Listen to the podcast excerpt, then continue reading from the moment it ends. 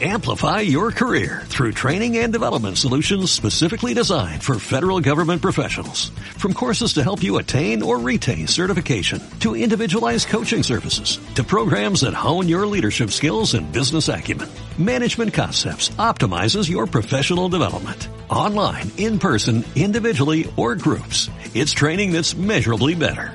Learn more at managementconcepts.com. That's managementconcepts.com.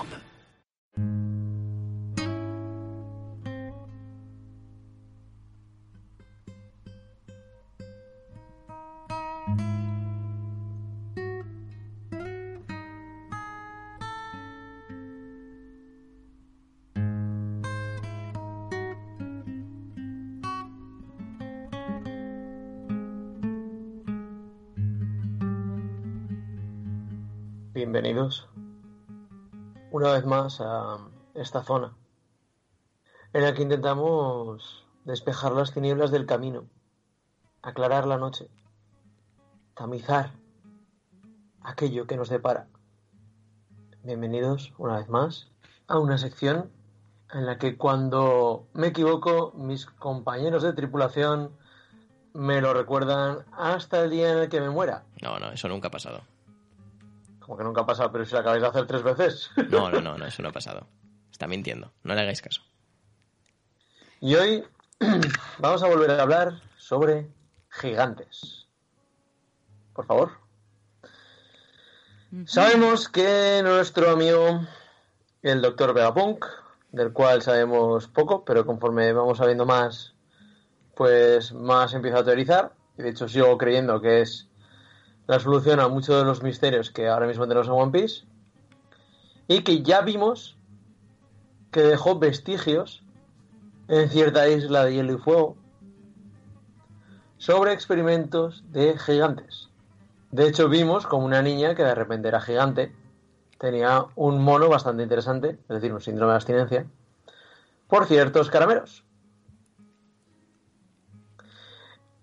Hemos visto que hasta ahora Big One se ha acercado a un personaje que es miembro de los All Stars de los Piratas Bestia, de Kaido, que es King, ofreciéndole un hueco en su mundo ideal, diciéndole que es una nueva especie. Sin embargo, nadie ha mencionado nada sobre Kaido, sobre Jack, sobre Brave One, sobre Ulti, sobre quién es quién, o Who, sobre el Black Maria o sobre Sasaki. Que todos tienen algo en común. Son mucho más grandes de lo que deberían, siendo humanos, pues si no fueran humanos, Big Mom habría dicho algo, y todos tienen cuernos. ¿A qué se puede ver esto que tienen los cuernos? Hemos visto que los gigantes normales miden alrededor de 60 metros, ¿vale? Eh, estos gigantes normales, bueno, gigantes normales, sí, gigantes corrientes, no tienen ningún tipo de cornamenta y son simplemente humanos como muy grandes. Sin embargo, todos los gigantes anómalos que hemos visto que no se reconocen como miembros de Elbaf o que nacieron en Elbaf o que tienen algo que ver con Elbaf, tienen cuernos.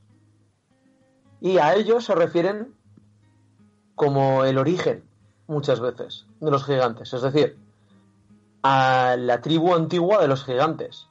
Y sus miembros más representativos son Oars y Ors Jr.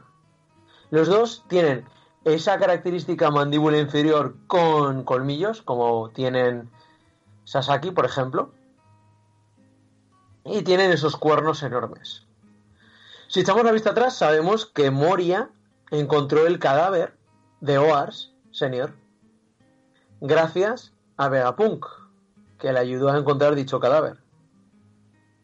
Puede que en Oars esté la clave en esos genes, por esa obsesión de Vegapunk de crear gigantes, y que un efecto colateral sea esa generación de cuernos. Es decir, puede que haya un vínculo entre ese gen de gigantismo y los piratas bestia que siempre están buscando manipular de alguna manera, ser más fuertes de una manera artificial. Si os fijáis, me he metido a quién es quién en el saco de los gigantes con cuernos porque no tenemos muy claro si los cuernos son esa máscara, los tiene debajo o qué ocurre. Por tanto, os planteo la teoría. ¿Son los cuernos parte del efecto de gigantismo artificial?